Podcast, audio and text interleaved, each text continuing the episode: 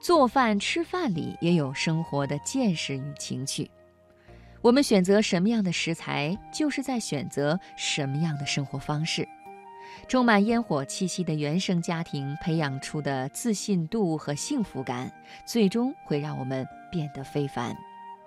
我们来听这样一篇文字：小时候的记忆大多在吃的东西上，即便在物质贫瘠的年代，因为爸妈的爱与用心，我也从来没有感觉到生活辛苦。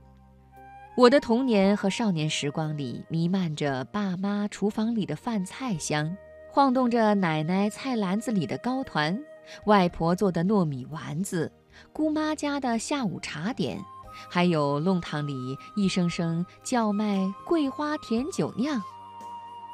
爸妈家的早餐桌是最为丰盛的，粥饭、汤面、小菜，也会自己制作糕点、茶，还有咖啡。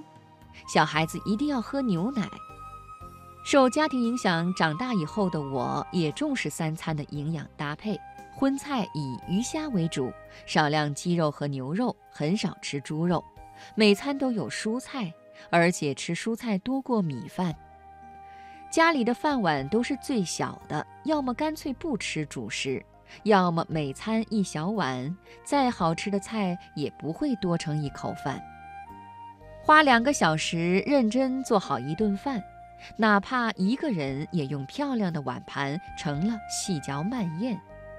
你一个人更要好好的照顾自己，胃里暖了，心才能安呀。厨房是家初始的地方。中学离家较远，需要早出晚归，爸妈每天比我早起一个小时，做早餐的时候还要把我中午要带的饭菜做好。学校有食堂，但是爸妈觉得不够营养。冬天的早上，我们家的厨房总是最早亮起灯火，爸妈一起做饭的身影，就是我心中爱情最早的模样。送我坐上学校的班车，妈妈先去菜市场买菜，然后再上班。一年四季都早睡早起，菜总是早上最新鲜的。各种颜色飘着清香，带着花朵和露水。爸妈说过，早上不需要省钱，吃顿好的，你的人生观都会改变。人生观就是我们立身处世的一种态度。爸妈用他们的实际行动告诉我，做饭吃饭里也有情趣和见识。选择什么样的食材，就是选择什么样的生活方式。当你真正走进吃这件事，也就真正走进了生活。当你选择了做更好一点的人，你想过的有品质的日子也就快来了。这是见识。会做饭的人都自带光芒，在照顾好自己的同时，如果我们也有能力照顾别人，幸福也就传递开来了。这是情趣。爸妈从来不要求子女做家务。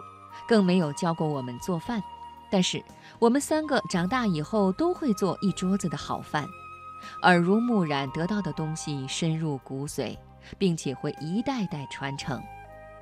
好多年里，我坚持做好手边的事，工作就拼尽全力，回家就做饭吃饭，和境遇无关，和金钱无关，和男人无关，只和自己有关。